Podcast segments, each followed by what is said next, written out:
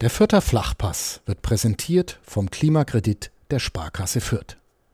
Ob Außenwanddämmung, neue Fenster oder Heizungstausch. Sanieren Sie Ihre Immobilie einfach und günstig, ohne Grundschuldeintrag bis 50.000 Euro. Denn Sanieren hilft Energiesparen. Der Klimakredit der Sparkasse Fürth. Liebe Zuhörerinnen und Zuhörer, herzlich willkommen zu einer neuen Folge mit Menschen. Mein Name ist Isabella Fischer und ich bin Volontärin im Verlag Nürnberger Presse.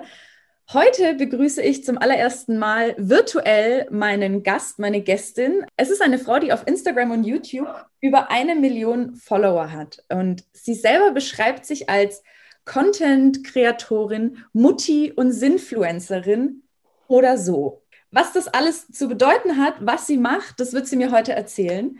Hallo Mirella, aka mir relativ egal.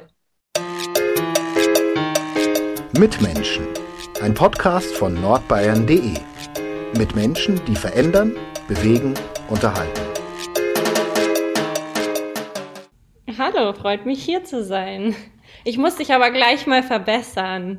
Es ist, eine Million FollowerInnen klingt zwar ganz toll und das würde ich auch so annehmen, aber natürlich kann man die jetzt nicht unbedingt so zusammenzählen. Also ich glaube, bei Instagram sind es so 400 irgendwas und bei YouTube 600 irgendwas und die überschneiden sich schon. Also es ist jetzt nicht so, dass dass es insgesamt eine Million ist. Das macht man, glaube ich, gerne als Influencerin, um so zu sagen, wow, meine Reichweite ist so krass. Ähm, aber ganz so ist es auch nicht. Aber es ist schon ganz ordentlich, sag ich mal. Ich will mich jetzt auch nicht hier so unterbuttern. Am Anfang stand in meinem Manuskript tatsächlich die exakte Zahl, aber dann dachte ich mir so, bevor ich jetzt die Leute mit irgendwelchen Zahlen vollschmeiße, wie ja. was dachte ich mir so, komm, es kommt krasser, weißt du, so dieser Million Stellenwert so und eben nicht unterbuttern lassen. Und es ist ja trotzdem krass, ähm, dass dir so viele Menschen auf Social Media folgen. Dann gleich mal die erste Frage. Wo und wann und warum hast du angefangen, dich in die Tiefen von Social Media zu begeben? Also das war, glaube ich, 2013 habe ich angefangen, meinen YouTube-Kanal zu starten. Das war zeitgleich mit dem BWL-Studium, das ich in Nürnberg angefangen habe. Und ähm, ich weiß noch, dass ich das damals einer meiner besten Freundinnen erzählt hatte, die eigentlich sehr skeptisch und kritisch eher ist, aber dafür schätze ich sie auch. Und ich dachte, äh, ich dachte halt, wenn ich ihr sage, so ja, ich wollte so einen YouTube-Kanal machen und irgendwie damals noch so über Make-up und so, ähm, wie findest du das? Ich dachte, sie würde sagen, mach das nicht, das ist doch voll bescheuert und voll peinlich oder keine Ahnung. Und die war so, nee, das passt doch, finde ich gut, das passt voll zu dir. Und da war ich erstmal so ein bisschen überrascht, aber habe mich, glaube ich, auch in dem auch bestärkt gefühlt, was, was ich machen will. Also es war wirklich nur so ein Hobby, weil 2013 war YouTube und Influencer, also da gab es den Begriff Influencer, glaube ich, auch noch gar nicht. Da war das noch nicht so ein Riesending. Aber ähm, ich wollte ursprünglich immer ins Fernsehen zu Punkt 12 als Moderatorin und dachte mir, na ja, da kannst du ja so ein bisschen deine eigene Sendung machen und kannst vor allem auch das so ein bisschen lernen, in eine Kamera zu sprechen und wie das alles so funktioniert. Und ja, jetzt äh, acht Jahre später ist das so mein Fulltime-Job und ich bin sehr froh, dass ich das gemacht habe. Also es hat sich dann über die Zeit entwickelt, so ein bisschen weg von Beauty, Fashion, Lifestyle, wie ich es früher genannt habe, ähm, hatte ich eine Zeit lang sehr viel in die, im Comedy-Bereich gemacht und mittlerweile würde ich einfach sagen, es ist Unterhaltung im weitesten Sinne. Also ähm, es geht auch oft um sozial-kritische Themen oder gesellschaftsrelevante Themen. Ähm, ich schaue aber auch sehr gerne Trash-TV, beschäftige mich mit Nachhaltigkeit, lebe vegan. Also es ist ein bunter Mix, würde ich sagen. Und ich bin jetzt auch Mutter, tatsächlich. Darf man nicht vergessen. Ähm, zu dem, was du alles noch genau machst, kommen wir auch noch später. Ähm, ja, du bist in Nürnberg aufgewachsen. Wie, wie, war so deine, wie war so deine Jugend? Wir sind beide so ungefähr gleich alt. Ich glaube, uns trennen auch nur ein paar Monate. Ähm, ich weiß, wie es bei mir war. Manchmal dachte man sich so, boah, man würde jetzt schon gerne mal in eine größere Stadt. Wie war es bei dir?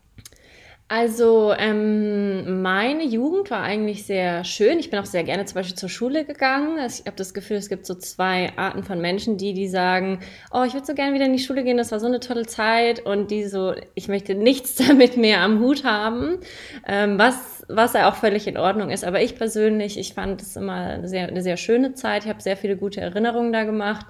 Und ähm, ja, aber natürlich auch ich ähm, dachte, lange Zeit, ich muss raus in die große weite Welt und das habe ich auch gemacht anhand von Reisen. Ähm, hab, war ich öfter mal irgendwie auch über fünf Wochen oder ein paar Monate ähm, im Ausland unterwegs und habe da schon eigentlich immer gemerkt, dass es mir schon sehr viel bedeutet, so eine Heimat zu haben und dass Nürnberg diese auch ist. Also natürlich anhand der Leute, die einfach dort leben, meine Freunde, meine Familie, aber irgendwie auch so die Atmosphäre, wenn man das so sagen kann, oder einfach so, was das für mich halt so bedeutet. Und ähm, trotzdem war es dann so, dass ich mit, oh, ich glaube mit 21 oder so, 22, 23, sowas in dem Dreh, ähm, eben nach einer großen Lebensumstellung dann mir gedacht habe, so jetzt ist der richtige Moment, jetzt kannst du endlich mal wegziehen von hier. Und das habe ich dann auch gemacht. Ich habe zwei Jahre in Köln gelebt. Das war so, ne, als Medienschaffende war so die große Frage Köln oder Berlin. Und ich habe mich dann für Köln entschieden. Und manchmal denke ich mir, ach, interessant so, was wäre, wenn ich nach Berlin gegangen wäre. Ähm, hätte ich da noch mehr Karriere gemacht oder eher weniger? Weil Jan Böhmermann hat letztens im Podcast gesagt, das fand ich sehr äh, treffend, äh, ambitionierte Menschen müssen sich entscheiden, äh, machen sie Karriere oder ziehen sie nach Berlin. Und das fand ich irgendwie ganz witzig. Ähm, ich habe mich auf jeden Fall für Köln entschieden und habe da aber auch recht schnell gemerkt, das ist es vielleicht doch nicht. Also ähm, vor allem mit dem Beruf, den ich mache, ich kann den von überall aus machen und irgendwie habe ich mich da nie so richtig wohlgefühlt. Ich glaube, ich hätte dem vielleicht auch noch mehr Zeit geben müssen, um, um da wirklich so anzukommen, weil so Freundschaften und so, die entstehen halt nicht über Nacht. Ähm, aber ja, habe dann nach zwei Jahren entschieden, es ist wieder Franken und äh, jetzt bin ich seit über, über einem Jahr wieder hier und bereue es kein bisschen. Das ist schön. Ja, bei mir war es tatsächlich auch so. Ähm, wo geht man hin? Äh, Berlin, Hamburg, äh, München, Köln und dann bin ich hier geblieben und bin auch froh, weil schau, jetzt nehmen wir zusammen diesen Podcast auf. Hätte anders auch nicht passiert. Ähm, du hast es gerade schon gesagt, du hast angefangen mit, mit Schminktutorials. Ähm, Wann kam dann diese Dynamik rein? So, wann sind dann wirklich die Klickzahlen von deinen Videos gestiegen? Wann hast du wirklich gemerkt, so, okay, ich erreiche ganz schön viele Leute mit dem, was ich mache?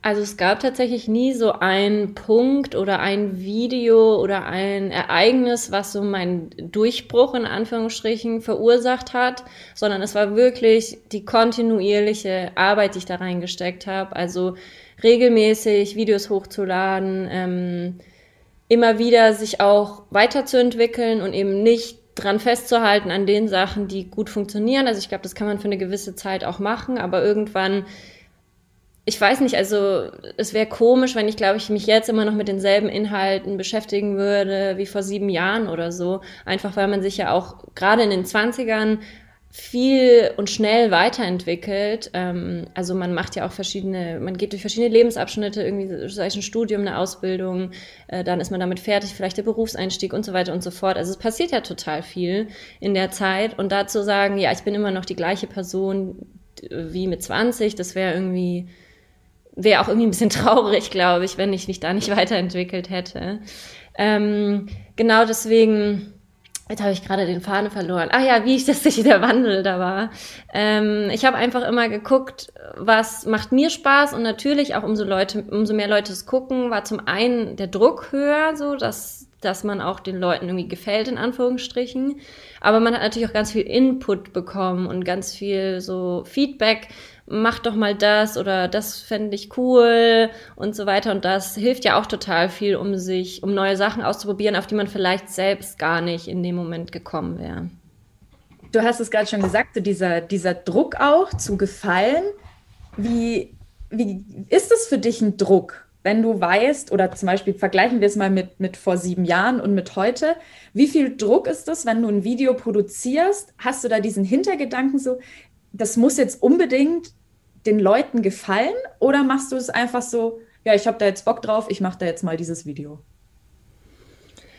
Mm, ich glaube, es ist eine Mischung aus beidem. Ich glaube, ich würde lügen, wenn ich sagen würde, oh, ich mache das einfach so und es ist mir ganz egal, wie die Zahlen, wie so ein Video performt, in Anführungsstrichen. Also das ist ja auch das Gute und gleichzeitig Schlechte an der ganzen Sache. Man kann ja bei YouTube zum Beispiel in Analytics mittlerweile echt da wird das verglichen mit dieses Video äh, läuft schlechter als das zuvor, die zu üblichen Zuschauer gucken nicht so lange rein und so. Und du kriegst also direkt dieses Feedback, was natürlich irgendwie auf der einen Seite hilfreich vielleicht ist, aber auf der anderen Seite diesen Druck natürlich nicht unbedingt weniger macht, weil man sich denkt, oh, wie das Video performt jetzt nicht besser, also es ist ja im Idealfall, ne, will YouTube ja, es wird immer besser und besser und besser, aber so, so läuft's ja nicht. Also es gibt immer Phasen, in denen in denen es besser läuft, aber es muss auch mal schlechter laufen. Also das ist ja ganz äh, normal. Ähm, aber das ist natürlich nicht so leicht, weil man sich dann natürlich auch immer fragt, so bin das ich oder was kann ich anders machen? Ähm, aber was ich natürlich über die Zeit auch gelernt habe und mir immer wieder selbst vor Augen führen muss, dass ich nicht allen Leuten gefallen kann. Gerade jetzt bei irgendwie einer halben Million Menschen ähm, ich mache das schon so lange und da sind halt Leute dabei, die sagen, oh, ich will jetzt gerne aber sehen, was du isst an veganen Lebensmitteln oder was du kochst und so weiter. Und dann gibt aber auf der anderen Seite Leute, die sagen, das interessiert mich 0,0. Ich will sehen, ähm, wie du die neue Staffel of Island kommentierst. Und also das ist halt so schwierig, da immer so den alle zufriedenzustellen, in Anführungsstrichen, und zusätzlich mich selbst noch zufriedenzustellen. Und dass da mal der ein oder andere kürzer kommt, das ist, glaube ich, ganz normal. Ähm, ich versuche halt so eine Balance zu finden und vor allem auch eben mir selbst so zu gefallen oder mir selbst treu zu bleiben und nicht was zu machen, nur weil andere Leute das wollen. Also das fühlt sich irgendwie falsch an. Immer sagt oder so das typische Ding ist ja auch irgendwie eine spezielle Begrüßung, die man hat oder wie man sich verabschiedet oder so.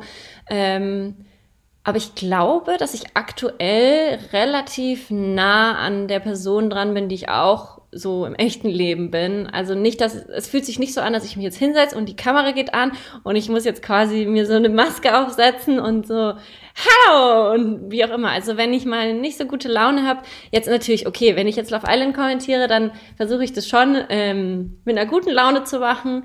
Aber wenn ich jetzt zum Beispiel schlechte Laune habe, dann nehme ich das Video vielleicht eher zwei Stunden später auch auf, weil ich eben nicht so sein will, dass ich mich jetzt zu etwas zwinge, wozu ich überhaupt gar keine Lust habe. Ähm, weil ich Angst habe, dass es, dass ich mir damit wirklich das alles kaputt mache. Also es ist ja ganz normal, dass man nicht jeden Tag seinen Job macht und sich denkt, oh mein Gott, das ist so toll, immer. Ähm, aber ich will schon, also ich, ich würde es schon traurig machen, wenn ich merke, so, ich finde es eigentlich nur noch Kacke und habe eigentlich gar keinen Spaß mehr. Mache es nur, weil es funktioniert, weil ich damit Geld verdiene. Das, also da bin ich schon sehr froh, dass es sich auch so anfühlt, also dass es mir wirklich, wirklich Spaß auch macht. Aber hattest du dann mal so eine Phase, wo du dir gedacht hast, so, boah, ich will jetzt wirklich mal was anderes machen oder ich höre jetzt wirklich komplett auf mit den Videos und mache einen Master, mache eine Ausbildung, suche mir, sage ich mal, einen, einen Job, weil es ist ja heutzutage immer noch so, dass dieses äh, dass dieses äh, YouTuber, Influencer sein, dass das ja von super vielen Leuten nicht als Beruf angesehen wird. Ne? So, ma, die macht halt mal ein paar Videos und verdient halt einen Haufen Geld. So, gab es echt mal bei dir so eine so eine Phase, wo du dir dachtest, so kein Bock mehr, ich mache was in Anführungszeichen Gescheites? Also ich glaube, es ist nicht nur eine Phase. Es gibt es immer mal wieder, dass ich mir wirklich denke, ach, wie schön wäre es, jetzt so einen 9-to-5-Job zu machen und sich sicher zu sein, so und so viel Euro hast du am Ende des Monats auf dem Konto und ähm, wenn ich nach Hause komme, dann ist das irgendwie auch vorbei. Also wenn man, wenn jetzt nicht Corona wäre und wir in ein Büro gehen könnten, ähm, dass man einfach so ein bisschen das geregelter hat.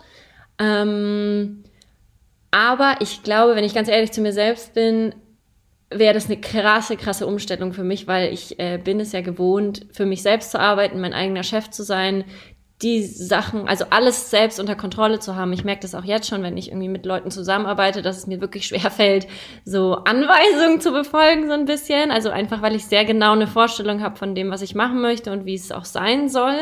Und ähm, wenn da Leute versuchen reinzureden, das mag ich einfach nicht so gerne. Werbung regional, heimatverbunden und einzigartig. Das sind die Geschichten hier bei uns im Mitmenschen-Podcast. Und die Philosophie der Pyraser Brauerei. So unterschiedlich die Metropolregion Nürnberg mit ihren Mitmenschen ist, so vielfältig ist auch das Pyraser Sortiment. Von Bier über Limonaden und Säften bis hin zu Mayu, dem neuen Erfrischungsgetränk aus Guayusa-Tee. Die Pyraser Landbrauerei hat für jeden das richtige Getränk. Aber was mir halt immer wieder hilft und was ich immer wieder mache, ist einfach wirklich auch Pausen zu, mache, zu machen. Also manchmal auch über einen Monat oder sogar zwei, ähm, dass ich gar keine Videos hochlade und nicht arbeite und vielleicht auch Instagram zum Beispiel komplett vom Handy erstmal lösche, dass ich einfach mal wirklich wieder Zeit habe, um wirklich nicht über die Arbeit nachzudenken, nicht über Social Media nachzudenken, weil es natürlich doch auch viel so im Hinterkopf immer noch rattert und man viel überlegt, auch wenn ich jetzt nicht bewusst da sitze und ein Video aufnehme, sondern äh, also einfach äh, zum Beispiel drüber nachdenke, oh, was mache ich nächste Woche oder warum kam das jetzt nicht so gut an oder wie auch immer, dass ich dann wirklich meine Zeit habe ähm, und das mache ich ein bis zweimal im Jahr und wirklich dann nichts zu machen und das ähm, das mag ich sehr gerne und ich bin sehr froh, dass es auch funktioniert, weil man ja immer so Angst hat, öh, wenn ich einen Monat nicht auf Social Media bin, dann vergessen mich alle. Ähm, aber ich kann euch sagen, die erinnern sich schon wieder. In deiner ähm, Insta-Bio steht, also du sagst, du bist eine Sinfluencerin. Magst du das Wort Influencerin nicht? Ich finde es ich schwierig, dieses Wort tatsächlich. Oder siehst du dich, würdest du von dir sagen, du, ich bin eine Influencerin, du beeinflusst Menschen? Also ich mag das Wort Influencerin nicht so gern, aber ich mag eigentlich das Wort Influencerin auch nicht so gern, weil es ja nur so sagt, so, oh mein Gott, ich bin so anders als alle anderen. Und das ist ja auch Quatsch. Also ähm, letztendlich kre kreieren wir irgendwie Inhalte auf Social Media und natürlich können die sehr unterschiedlich sein.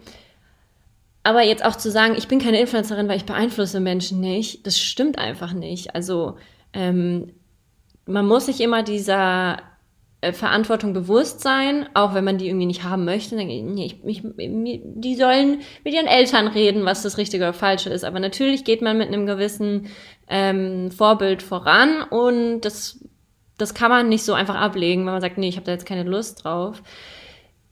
Mm, ja, aber dieses Influencer-Innenwort hat halt einfach so, ist so ein bisschen wie das Wort Authentizität. Das sind einfach so Buzzwords, die so rumkursieren und man gar nicht so richtig weiß, was bedeutet das alles noch und was steckt da wirklich dahinter. Und es ist ja auch so vielfältig. Also, ähm, weiß ich nicht, ist jetzt irgendwie ein Formel-1-Fahrer mit äh, vielen Followern, ist der jetzt dann auch Influencer? Ist irgendwie, ähm, weiß ich nicht, Musiker, ist ja dann irgendwie vielleicht auch ein Influencer? Also das ist alles so, es bedeutet, es kann sehr viel sein, aber es kann auch nicht so viel sein. Also deswegen, ja, mit der Instagram-Bio, da, da gucke ich auch immer drauf und denke, wie soll ich mal was anderes reinschreiben? Aber es ist so schwierig, so wie, wie kann man in so wenig Zeichen ähm, reinschreiben, wer man ist oder irgendwas, was die Leute an, in, irgendwie neugierig macht, dass sie vielleicht auf dein Profil gucken. Deswegen habe ich mich für Sinfluencerin oder so entschieden. Das finde ich aber tatsächlich ganz, ganz passend, weil dein, sage ich mal, Portfolio an Videos ja wirklich weit auseinander geht. Also einerseits erzählst du, wie es ist, äh, mit Mitte 20 äh, Mutter einer Tochter zu sein. Dann gehst du in die Richtung Nachhaltigkeit, ähm, ernährst dich vegan und dann kommentierst du Trash-TV-Formate. Na, es ist ja, ich verstehe, was du meinst, dass es schwer ist, das so zusammenzufassen, weil ja deine Range wirklich an Videos extrem groß ist. Ich habe mich die letzten Tage auch mal durch deine knapp oder sind sogar über 600 Videos äh, auf YouTube mal ein bisschen gescrollt. Ähm, und du hast, ja, wie du es vorhin auch schon gesagt hast, angefangen mit YouTube-Tutorials und ähm, ja, ich verstehe, dass es äh, schwer ist, da auch so diese Berufsbezeichnung irgendwie zu finden. Was ich auch gesehen habe in, in den Videos und nicht nur von dir, ist natürlich auch, ähm, ja, nicht jeder findet es vielleicht cool, was du auch machst, was du, was du von dir preisgibst. Ähm, und ein Video fand ich aber tatsächlich krass. Ich fand super, wie du damit umgegangen bist, dass du so viele wann war das vor knapp zwei Jahren, so viele Nachfragen bekommen hättest, du hättest so an, an Gewicht zugenommen. Und wie du damit umgegangen bist, fand ich richtig witzig. Ich erkläre es nur kurz für die Leute, die sich das jetzt nicht äh, noch irgendwie raussuchen wollen. Du hast einfach ganz viele verschiedene Kommentare laut vorgelesen. Die Stimmen gingen irgendwann ineinander über und hast dann 20 Gründe genannt, warum du denn zugenommen haben könntest. Von äh, ich liebe Essen zu ich habe eine Krankheit und am Ende hast du gesagt, ähm, eine, mehrere, keine Gründe von diesen 20 genannten ähm, könnten, könnten der, der Grund sein und es ist none of your business, ähm, das zu kommentieren. Wie, wie geht dir das damit, wenn du solche Kommentare hörst? Weil gerade was ja das Körpergewicht angeht, ist ja bei Frauen auch echt eine, eine tricky Sache und auch, auch einfach nicht cool. Ja, ja, das äh, bin ich rückblickend auch ganz stolz auf mich, dass ich da die Idee hatte, das so umzusetzen, weil es ist natürlich die Frage, wenn man, äh, wenn man viel so auf eine Sache angesprochen wird, mit der man vielleicht auch selbst so hadert, ähm, wie gehe ich damit um? Also man kann irgendwie zurückschießen, man kann es ignorieren, ähm, man kann sich zu Herzen nehmen, man kann es abblocken. Ich weiß nicht, inwieweit man wirklich abblocken kann, wenn es dann auch in so einer Masse halt kommt. Ähm, zur Therapie gehen hilft bestimmt auch. Also das gibt ja verschiedene Möglichkeiten und mir war das irgendwie ganz wichtig, dann auch so eben diese Grenze aufzuzeigen und zu sagen, ähm, ja, ich zeige mich im Internet und ich zeige viel von mir, aber das bedeutet nicht, dass ich alle, dass ihr alles schreiben könnt, was ihr wollt und alles kommentieren könnt, wie ihr das wollt und das bedeutet auch nicht, dass ich mich nicht irgendwie wehren darf oder so, sondern ähm, auch ganz klar sagen kann, nee, das ist jetzt was, was, was meine persönliche Sache ist und ich möchte da nicht mehr drauf angesprochen werden.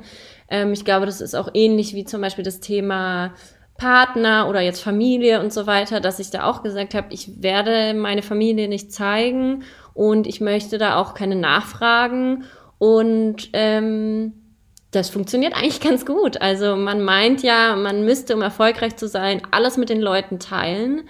Ähm, und ich mache das auch nicht jetzt, um so geheimnisvoll zu bleiben und das irgendwann werde ich es vielleicht mal zeigen, bleib dran. Nee, das wird halt nicht passieren.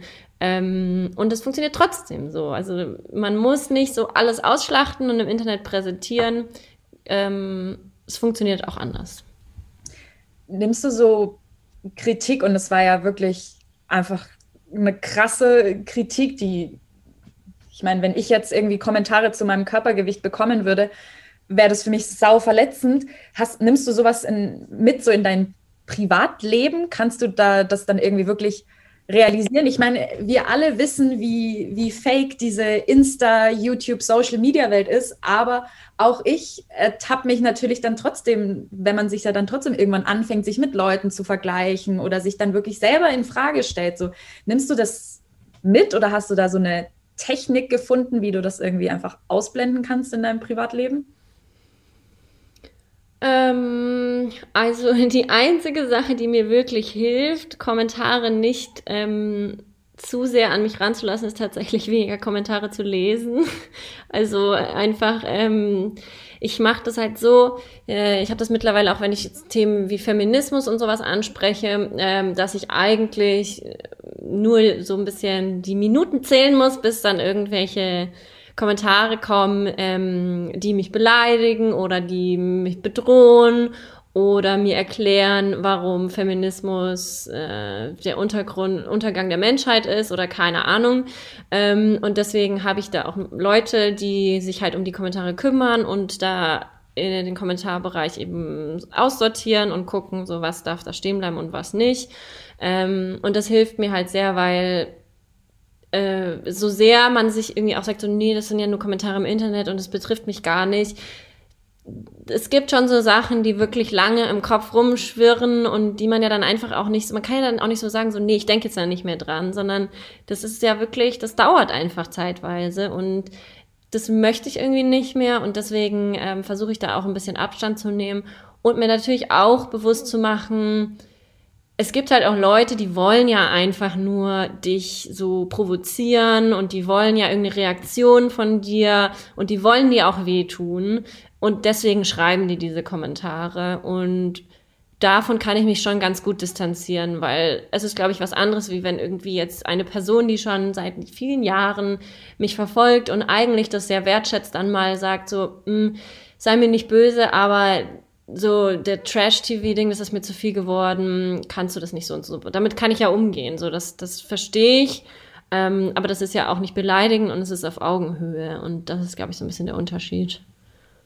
Es sind ja nicht nur Kommentare, mit denen du dich irgendwie auseinandersetzen musst. Ich habe bin von einem YouTube-Video aufs nächste gekommen und habe dann tatsächlich auch eins gefunden, wo dich auch ein bekannter YouTuber, ich kenne mich in der Szene nicht so aus, dich in einem Video, ich weiß auch tatsächlich nicht mehr, um was es ging, echt krass fertig gemacht hat.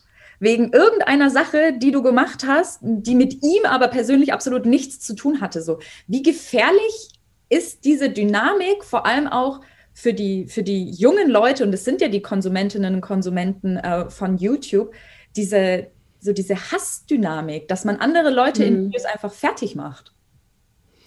Ja, also da kann ich auch zum einen sagen, ich kenne, ich weiß, dass es diese Videos gibt, aber ich habe auch zum Selbstschutz keins dieser Videos jemals angeguckt. Also ich habe auch da frage ich Leute, muss ich mir das angucken oder kannst du mir in zwei Sätzen sagen, ob da irgendwas Wichtiges drin vorkommt?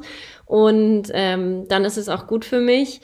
Ja, es gibt halt Kanäle, die äh, Sachen kommentieren, in Anführungsstrichen, aber es ist, grenzt natürlich an Hate Speech, wenn äh, mir Sachen im Mund umgedreht werden oder Sachen reininterpretiert werden, die gar nicht so passiert sind oder gesagt wurden oder einfach auch falsche Fakten als Fakten verkauft werden, gewisse Techniken des Redens und des Argumentierens verwendet werden, um Leute natürlich schnell irgendwie zu beeinflussen oder auf die eigene Seite zu bringen. Also mit, mit scheinbar Fakten zum Beispiel, um sich, um sich zu werfen, obwohl das halt einfach gar nicht so stimmt.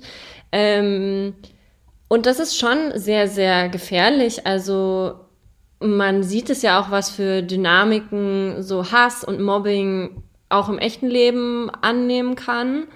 Ähm, und bei, äh, auf Social Media oder im Internet kommt ja noch hinzu, dass viele Leute irgendwie denken, das, was ich im Internet schreibe, das kann keine Konsequenzen haben oder das ist hier ein rechtsfreier Raum, in dem ich quasi unverwundbar bin und machen kann, was ich will, was ja in dem Sinne auch nicht stimmt. Also man kann Anzeigen gegen Kommentare äh, erstatten, ähm, man kann sich da wehren und das ist natürlich sehr mühsam und nervig, aber ich glaube irgendwie zu denken, ja, das, was ich im Internet schreibe, das ist was ganz anderes als, als das, was, wie ich mich im echten Leben gebe und wie ich mit anderen Leuten kommuniziere. Das ist ja völliger Blödsinn. So, wir verbringen so viel Zeit im Internet. Warum, warum bin ich da eine andere Person oder warum meine ich da, dass ich mich anders verhalten muss oder kann? Also, ich finde, Social Media ist ja eigentlich ein Teil von unserem Alltag geworden. Und deswegen finde ich das auch nur wichtig und, und normal irgendwie, dass man sagt, so, ja, da benehme ich mich genauso. Aber würdest du sagen, dass ähm, diese negativen Kommentare und Hate Speech, dass das sozusagen Be Berufsrisiko ist, wenn man, wenn man sich im Internet zeigt? Oder müsste da vielleicht auch einfach von den Social-Media-Plattformen einfach viel früher eingeschritten werden in Sachen Kommentar-Monitoring und dass da vielleicht auch die, die Netiquette weiter ausgelegt wird, dass das nicht so eine krasse Dynamik erreichen kann, weil also bei manchen Posts ist es ja einfach nur Vogelwild, was in den Kommentarspalten abgeht. Und da kann ich mir mhm. auch vorstellen, wenn man eben eine gewisse Reichweite hat, dass man die Anzahl an Kommentaren irgendwann auch einfach nicht mehr kontrollieren kann. So. Ja, das ist natürlich ein Problem und ich glaube, ähm, das ist auch ein Problem, wo wir natürlich die Plattform auch zur Rechenschaft ziehen sollten, aber glaube ich nicht können und die sich da ja sehr rausnehmen äh, oder sagen so, ja, das ist halt nicht das ist nicht unsere Aufgabe. Ich kann es auch verstehen bei der Masse an Content, die hochgeladen wird, so.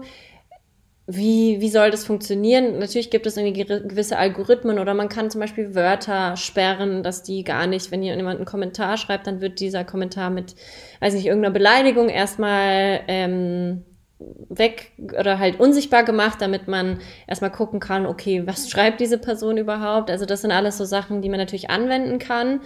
Und man kann ja auch Leute blockieren. Das ist aber natürlich sehr mühsam. Ähm, und muss halt auch teilweise braucht man halt Leute, die einen unterstützen, das zu machen. Es gibt natürlich auch Organisationen wie irgendwie Hate Aid oder so, die einen da unterstützen und, und äh, gucken, so was, was können wir noch machen und kann man eben rechtliche Schritte einleiten. Ähm, aber ja, ich glaube, es ist ein großes Problem, dass ähm, das Internet so einen großen Stellenwert erlangt hat und aber sowas wie rechtliche Instanzen vielleicht dann nicht so hinterherkommen oder auch die Polizei oder so. Also ne, das ist ja jetzt nicht nur Hasskommentare auf Social Media, das ist, geht ja mit Rechtsextremismus irgendwie weiter.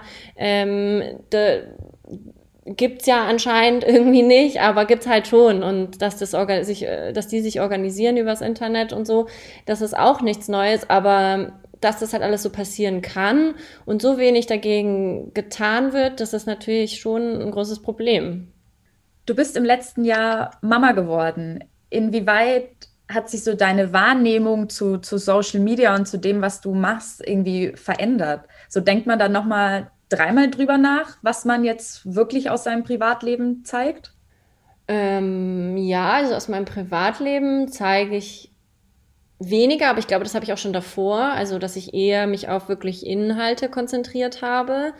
Ähm, aber auf der anderen Seite, also eigentlich habe ich mir halt nur gesagt, ich zeige mein Kind nicht und ich zeige meine Familie nicht und alles, was mich betrifft, ist eigentlich okay. Also es ist jetzt nicht so, dass ich mir denke, oh mein Gott, kann ich das posten oder findet das mein Kind irgendwann peinlich? Wahrscheinlich wird sie alles irgendwann mal peinlich finden, weil man das halt irgendwann auch peinlich, weil man halt Eltern einfach peinlich findet zu einem gewissen Punkt. So, ja, also deswegen brauche ich mir da, glaube ich, keine Gedanken machen. Das wird so oder so passieren. Ähm, aber einfach nur so die Privatsphäre und so zu schützen, dass es, darauf achte ich schon. Ja, weil bei vielen ähm, Influencern, Influencerinnen ist es ja so, wenn sie ein Kind bekommen, wird das ja eigentlich von Sekunde eins äh, gleich weitervermarktet. Also ein krasses Beispiel tatsächlich. Ich glaube, man kann den Namen auch einfach sagen, warum nicht. Es ist eine öffentliche Person, die, ich nenne sie mal die Influencerin, mit der irgendwie alles angefangen hat, die Italienerin Chiara Ferragni, die ist äh, vor drei Tagen Mutter geworden äh, von einer Tochter. Und ich habe vorhin noch mal geguckt und seit drei Tagen, ich glaube, es sind schon sechs Feed-Posts. Die ganze Story auf Instagram ist voll von ihrer Tochter.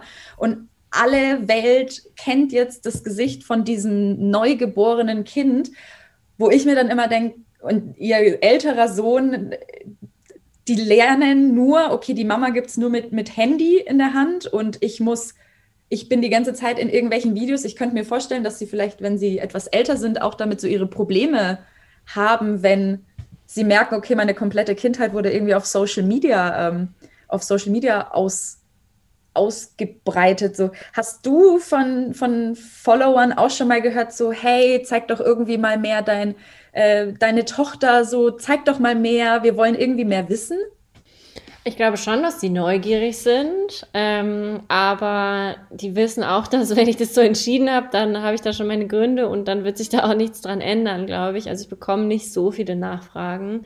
Ähm, ich weiß natürlich, dass es viele Influencerinnen gibt, die ihr Kind zeigen. Ähm, ich glaube, man muss aber auch so ein bisschen unterscheiden. Also Natürlich, so bei allen werden die Persönlichkeitsrechte verletzt und das Kind kann halt nicht selbst entscheiden, möchte ich im Internet gezeigt werden oder nicht. So, das können, können wir festhalten. Aber ich glaube, ich, ich weiß jetzt nicht, wie viel Chiara, ähm, ich finde es ein bisschen schwierig zu sagen, so die, die Kinder sehen sie nur mit dem Handy in der Hand, weil ich weiß nicht, hat sie wirklich, postet sie wirklich 24-7 nur die ganze Zeit oder gibt es nicht auch Momente, wo sie ihr Handy zur Seite legt? Also, weißt du, was ich meine? Es ist, wird immer so ganz schnell so verteufelt. Es gibt nur so ein Extrem. Entweder du bist die, du bist eine schlechte Mutter, weil du zeigst dein Kind auf Social Media oder du bist die Heilige, weil du es nicht tust. Ähm, und natürlich, ich würde es im, also ich bin dafür, das eben nicht zu tun, aber ich bin auch jetzt nicht so Fan davon, andere Leute zu bashen oder runterzumachen. Oder ähm, ne, so Thema Mom-Shaming ist ja irgendwie auch was ganz Großes, dass man es eh den Leuten nicht recht machen kann, wie man mit den Kindern umgeht und ob man stillt oder nicht stillt oder wie auch immer. Ähm, aber das ist, glaube ich, eine andere Sache. Aber ja, also ich weiß nicht, wie das ist. Ich glaube, ich fände es schon krass, irgendwann herauszufinden oder zu verstehen, so, ah ja, ähm, alle Leute wissen, wie ich, weiß ich nicht, an meinem ersten Geburtstag aussah.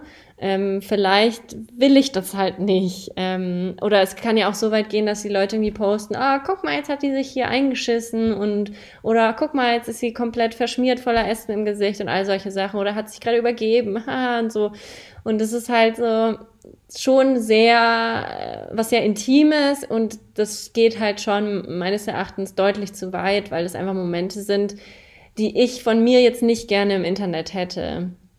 Und ähm, deswegen, ja, an sich bin ich nicht großer Fan davon, sein Kind zu posten, aber es gibt auch wahrscheinlich, also ne, so ein Kind, was jetzt irgendwie drei Monate alt ist, das verändert sich halt auch so krass, dass es trotzdem mit drei, sagen wir jetzt mal, nur das erste Jahr wird gepostet und dann wird das Kind nicht mehr gezeigt, so dann ab, weiß ich nicht, ein Jahr später sehen die ja schon wieder komplett anders aus. Erkennt auch kein Mensch mehr, dass das die Tochter oder der Sohn von XYZ ist.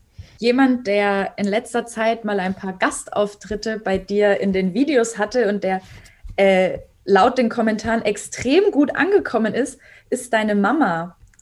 Wie, wie kam es dazu, dass ihr gesagt habt, okay, ihr macht jetzt mal was gemeinsam. Ich fand die Videos auch extrem lustig. Deine Mama hat auch ähm, Trash-TV-Formate ähm, sozusagen kommentiert. So, wie, wie war das für sie, dass sie da jetzt auf einmal auch ähm, berühmt wird in der Bubble? Also meine Mama ist, die freut sich, glaube ich, immer ganz. Also auch wenn sie jetzt mittlerweile ist es schwierig, aber sie wurde ab und zu mal auf der Straße oder beim Arbeiten oder so angesprochen und die waren so, oh mein Gott, Sie sind doch die Mutter von der Mirella. Und das fand sie irgendwie ganz witzig, weil Früher war es halt immer so, meine Mama ist Ballettlehrerin und ähm, deswegen kennt sie halt relativ viele Leute und es war immer so, dass ähm, die Leute zu mir gesagt haben, ah, du bist doch die Tochter von der Marie. Und jetzt ist es halt genau andersrum, dass die Leute sagen, ah, sie sind doch die Mutter von der Mirella.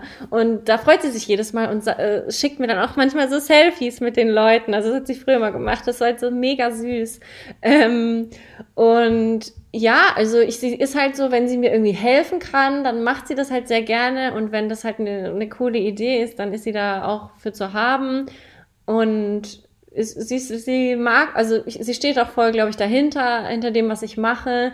Und freut sich da irgendwie, glaube ich, einfach ein Teil davon auch sein zu können. Gab es da vielleicht früher, gerade vielleicht in der Zeit, wo du angefangen hast, auch mal so ein paar Reibungspunkte, wo sie gesagt hat, so Kind, mach das mal nicht? Oder war deine Mama so jemand, die sagt, wenn es dir Spaß macht, go for it? Ich glaube, sie hat nie zu mir gesagt, dass ich irgendwas nicht machen soll. Aber das war auch, also so bin ich auch, glaube ich, groß geworden und sie mich auch erzogen, dass sie eigentlich nie sich großartig eingemischt hat in das, was ich tue oder nicht tue. Also selbst irgendwie bei meiner Studiumwahl oder dann eben mit YouTube oder Hobbys oder so, das war ihr eigentlich immer egal. Oder sie hat also ich fand alles gut, was ich gemacht habe. So. Würdest du es denn, wenn du jetzt mit deinem 19-jährigen Ich nochmal reden könntest, würdest du nochmal was, was anderes machen? Mm, nee, ich glaube eigentlich nicht. Also ich glaube, dass alles, was so passiert ist, natürlich, ne, die letzten äh, acht Jahre oder so waren nicht alle, war nicht immer alles mega geil, sondern natürlich hatte ich auch meine Tiefpunkte, aber die gehören ja auch so dazu und die waren sehr lehrreich und ich konnte da sehr viel rückblickend irgendwie auch draus mitnehmen. Ähm, und deswegen würde ich eigentlich alles so machen, mh, mm, außer vielleicht so, wenn ich würde mir nicht so sehr zu Herzen nehmen, wenn ein Typ mal nicht mit mir auf ein Date gehen wollte. Das ist nicht so schlimm. Da bin ich immer sehr emotional, was das angeht. Ich glaube, das können wir Mädels uns alle nochmal irgendwie sehr zu Herzen nehmen. Ja, yeah, he's not worth it. Exactly. In letzter Zeit kommentierst du ja häufig ähm, Trash-TV-Sendungen. Was hast du eine Lieblingssendung und warum? Oh, das ist, glaube ich, die schwerste Frage, die du mir hättest stellen können. Oh, ich habe, das ist jetzt wirklich ein ganz, also, puh, eine Lieblingssendung. Also ich fand tatsächlich auf Netflix dieses Too Hot to Handle, fand ich echt mega gut. Oh ja, es also das bald eine zweite Staffel, ne? Ja, ja. Weißt du wann? Demnächst irgendwann. Es kommt nur, wenn man darauf geht, kommt, äh, es wird eine zweite Staffel geben. Genau ah. von Love is Blind fand ich auch extra. Mm, das habe ich schon wieder vergessen. Das war auch gut. Ja, aber ich finde halt so bei den amerikanischen TV-Sendungen, da sieht man halt nochmal, es ist nochmal ein Ticken mehr unterhaltsam, einfach weil die Leute, die wissen halt so, ich bin jetzt im TV und ich bin hier, um zu unterhalten. Also die Mentalität ist auch so ein bisschen eine andere, das muss man schon sagen. Ähm, und deswegen wird man da eigentlich selten enttäuscht. Ich habe jetzt auch ähm, die neue Are You the One äh, US-Staffel geguckt, die ist eine komplett mit einem queeren Cast. Also jeder mit jedem könnte das Perfect Match sein und so. Und das sind halt, das, man merkt halt, gleichzeitig läuft ja in Deutschland auch Are You the One, es sind halt Welten, die da dazwischen liegen, was Unterhaltung einfach angeht. Ähm, Und ja, deswegen, ich glaube, Too Hard to Handle fand ich sehr gut. Und die letzte Staffel Love Island fand ich auch sehr, sehr stark, muss ich ganz ehrlich sagen. Auch wenn man jetzt zum Beispiel bei Henrik, ne, das ist, ist nicht mein Liebling, aber unterhaltsam war es halt wirklich. Ich habe auch irgendwie das Gefühl, dass in den letzten Jahren so dieser Trash-TV-Markt in, in Deutschland gefühlt explodiert ist von Temptation Island, Love Island, Couple Challenge und du wirst die ganzen, du wirst die ganzen Namen äh, besser wissen als ich. Man weiß, man kriegt ja gar nicht mehr mit so, welches Dating-Format, welche Trash-TV-Show jetzt eigentlich wie, wo, wann läuft. Manchmal, jetzt zum Beispiel, letzte Woche habe ich mal seit Ewigkeiten mal wieder Let's Dance geguckt und da habe ich mich mhm. auch gefragt, wo, woher kennt man denn diesen Mann? So, ja, er war bei Prince Charming oder wie diese Show mm. war der Teilnehmer, wo man sich denkt, ach ja, so. Und mittlerweile gibt es ja auch wirklich Leute, die sich wirklich, ich nenne es mal Karrieren aufgebaut mhm. haben, weil sie halt durch diese, ähm, durch diese Trash-TV-Shows tingeln. Ja, also das ist ja richtig so Showhopping. Die sind dann da und da und da. Und man muss ja bei jeder Sendung, die neu losgeht, wenn die sich vorstellen, hat man ja so oft den Moment so, oh mein Gott, ich kenn, woher kenne ich diese Person? Und man muss dann so irgendwie alles durchgehen, so war Kandidat beim Bachelor oder wie auch immer. Also das ist wirklich, ähm, es ist ja eigentlich, ja, viele Gesichter kennt man schon, würde ich sagen. Das fand ich tatsächlich witzig bei der diesjährigen Bachelorette-Staffel, weil ich kannte die Bachelorette nicht, die teilnehmenden mm. Männer aber schon. Und die sind ja, ich meine, Ausrasten war bei manchen ja noch wirklich eine Untertreibung, als sie gesehen haben, dass es Melissa, ich weiß jetzt nicht, ja. bei Temptation Island, Love Island, ich weiß es nicht, Love Island, ja, ähm, mitgemacht hat. Und irgendwie finde ich, ist es so ein, so ein Recycling-Laufkreis geworden. Ja, ich glaube, für, ähm, für diese Produzenten und Produzentinnen ist es halt ähm, total dankbar, weil die schon mal testen können, ja, wie kommt diese Person denn an? Und bei einer Melissa, die kam halt super gut bei Love Island an, die hat da aber halt nicht den richtigen Mann gefunden. Und also, wer ist, also ist ja vollkommen klar, dass sie die neue Bachelorette wird. Also da weiß man ja schon, alle lieben die. Und ähm, also ich fand, es war eine gelungene Staffel eine Kandidatin, wo ich mir vorstellen könnte, dass man die auch noch mal sieht. Du wirst ja den Bachelor auch gesehen haben, denke ich mal. Ist. Linda. Die fand ich spitze. Ich fand die auch sehr unterhaltsam.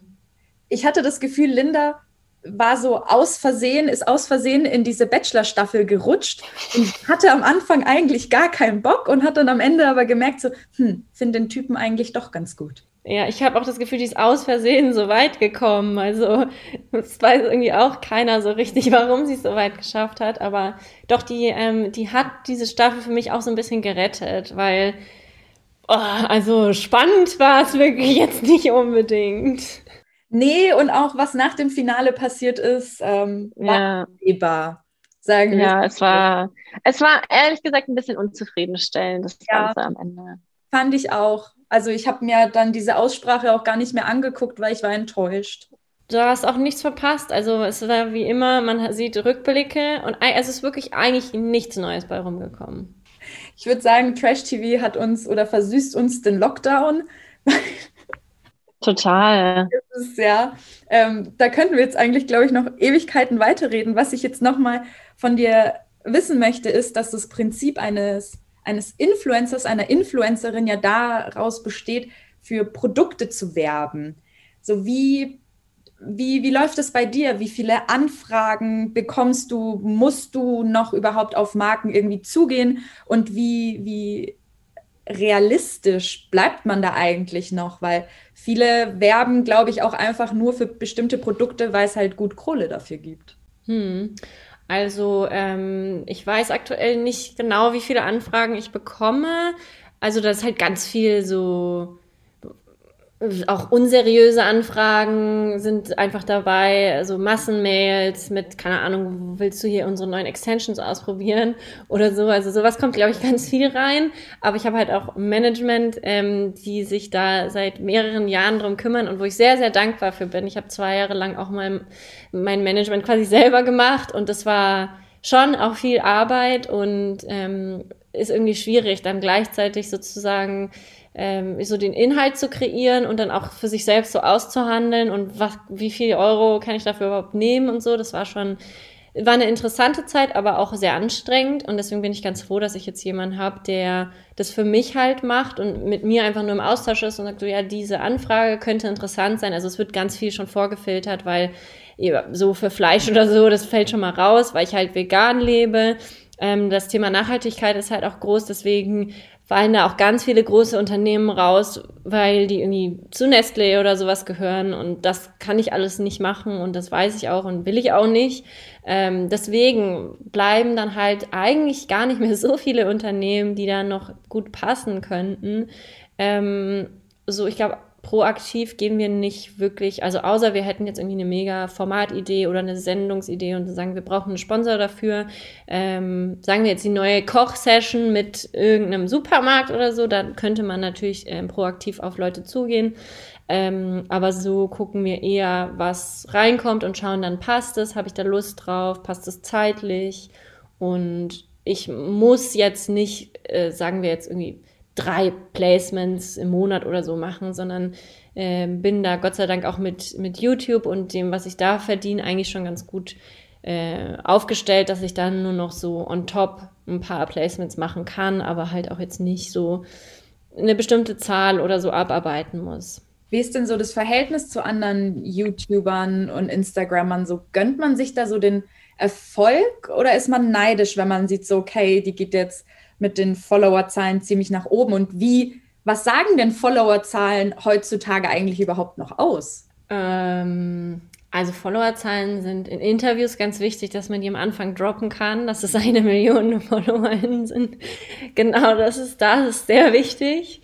Ähm, aber an sich ist es ja auch nicht alles, also weil ich kann zum Beispiel 500.000 FollowerInnen auf Instagram haben, aber das Thema Reichweite und Impressionen ist natürlich auch sehr wichtig und, und wie interaktiv sind die Leute überhaupt noch? Also äh, liken die Leute, kommentieren die, sind, gucken die sich überhaupt noch meine Inhalte an oder sind es quasi nur in Anführungsstrichen tote Follower, die einfach gar nicht mehr wirklich dabei sind? So, also da ist das gar nicht diese Zahl, die kann auch so ein bisschen trügerisch sein. Ähm, weil da halt natürlich auch nicht viel dahinter stecken kann, sage ich jetzt mal. Ähm, aber klar, was so äh, Kooperation und so angeht, da sind Zahlen wichtig.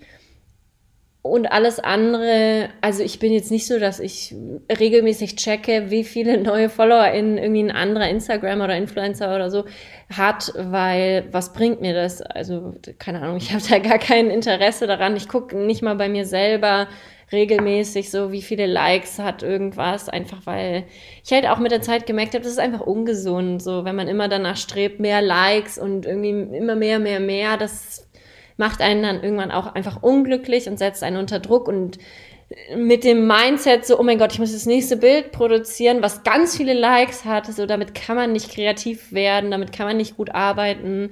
Das ist einfach total abstrakt, man kann es ja auch nicht so richtig greifen. So, okay, ich könnte mein Kind posten, das würde safe viele Likes kriegen, aber das fällt ja jetzt zum Beispiel raus. Ähm, ich bin nicht neidisch oder so, weil ich gönne das auch den Leuten, wenn ich sehe, so die, die machen coolen Content und die stecken da viel Arbeit rein. Das bedeutet ja nicht nur, weil jetzt ähm, die Person XYZ abonniert, dass sie dann bei mir das Abo beendet oder gar nicht erst abonniert. Also das ist, die sollen mal alle machen. Wenn sie glücklich damit sind, dann bin ich auch glücklich damit. Gibt es denn noch was, irgendwie ein Format oder vielleicht auch ganz weg von Social Media, was du in der Zukunft gerne noch machen wollen würdest? Punkt 12 moderieren? nee, aktuell nicht. Also da sehe ich mich jetzt nicht mehr so. Ähm, Thema Fernsehen und so, da bin ich immer so ein bisschen hin und her gerissen. Manchmal denke ich mir, das könnte ganz cool sein. Ich habe aber auch schon vorhin erwähnt, so ich bin halt sehr gewohnt, so mein eigenes Ding zu machen und weiß nicht, also da müsste man wahrscheinlich ein richtig cooles Team auch haben, die dann auch wirklich verstehen, die mich verstehen und meine Arbeit und, und wie, wie das irgendwie sein soll. Also, dass man dann einfach eine gleiche Vision hat, dann glaube ich, könnte das auch ganz cool werden und man könnte sich überlegen, vielleicht mal irgendwie eine eigene Sendung im, im TV oder sowas zu machen, das auch gleichzeitig online läuft, weil ja, ne, also es gibt ja eigentlich kaum Sachen, die nur im TV laufen. Ähm, das wäre vielleicht ganz spannend, aber ist jetzt auch nichts, wo ich sage, das muss jetzt sofort passieren oder so. Mal gucken, wo die Reise hingeht. Also ich bin eigentlich ganz entspannt. Ich denke mir, aktuell bin ich sehr glücklich, so wie es ist und bin sehr froh, dass es auch auf YouTube so gut läuft und ähm, kann mich nicht beschweren. Was machst du, und das wäre dann tatsächlich auch schon meine Abschlussfrage, was macht mir relativ egal, wenn sie nicht im Internet unterwegs ist? Oh, das kann ich direkt beantworten. Ich habe ein neues Hobby seit einer Woche. Puzzle? ähm, ich habe Puzzle, nee, Puzzle ja auch, aber mein neues Puzzle mache ich schon lange. Mein neues Hobby ist jetzt Sticken. Oh. Ja, ja ich habe ich hab angefangen zu sticken und ähm, ich muss ganz ehrlich sagen, ich habe das auch parallel für ein Video gemacht. Aber ich wollte ganz, ich wollte, dass das auch was ist, wenn, ich wollte so ein paar Hobbys ausprobieren. Das war so eine neue Videoidee, die ich hatte. Ähm, und ähm, genau, da habe ich Stücken ausprobiert und mache das aber auch, wenn die Kamera aus ist. Also ich mache das wirklich gerne und auch für mich und ich kann mir da vorstellen, eine große Karriere in dem Bereich zu haben. Ah nee, ich soll ja nur ein Hobby bleiben. Ich will nicht, ich will nicht reich und berühmt mit Sticken werden. Ich will das aus Spaß machen. Das heißt, gibt es ein Stick-Tutorial oder nicht in Zukunft? Es gibt, ähm, es gibt eine, äh, heute tatsächlich kommt ein Video online, das ich gleich noch fertig schneiden muss, ähm, wo ich meine Experience mit dem Sticken so ein bisschen, wo ich die Leute mitnehme und sage, so, so, so toll oder auch nicht toll war das. Und unabhängig davon will ich das aber als mein privat persönliches Hobby weiterführen. Es hört sich sehr gut an und ich werde tatsächlich äh, heute noch reingucken, weil Sticken Sticken, Stricken und alles, was so irgendwie handwerklich ist, das habe ich mir auch mal so als mein Corona-Hobby. Ja, also handwerkliche Sachen, das ist irgendwie auch, das ist wirklich das, was richtig gut im Kontrast zu Social Media funktioniert, weil man da so richtig mit, mit Kopf und mit allem dabei sein muss, damit man irgendwie keinen Fehler macht und man ist auch mit den Händen dabei, also man kann nicht gleichzeitig noch irgendwie durchs Internet scrollen oder so. Deswegen so handwerkliche Dinge sind echt eigentlich richtig cool. Man kann richtig gut abschalten, finde ich. Das stimmt. Im letzten Jahr habe ich super viel Makramee gemacht. Da hat jeder eine oh. Blumenampel zum Geburtstag geschenkt bekommen. Ob sie wollten. Das ist gut. Ja, das ist so jetzt bei mir mit gestickten Sachen. Das sehe ich auch schon als neues Geschenk. Da sind die Geburtstage in diesem Jahr schon mal, schon mal gesichert. Ist so. Mirella, vielen lieben Dank für diesen lustigen Podcast. Wir haben jetzt tatsächlich auch schon fast eine Stunde lang gequatscht. Danke dir glaube, die Leute, die in Social Media unterwegs sind, äh, es lohnt sich auf jeden Fall, dir mal zu folgen von äh, Bewerbungen für Let's Dance zu Gesangseinlagen und zu, sage ich mal, wirklich ähm, sozialkritischen Themen ist bei dir alles vertreten. Ähm, ja, ich freue mich, was man von dir in Zukunft noch online so sieht und bedanke mich für diesen schönen Podcast mit dir.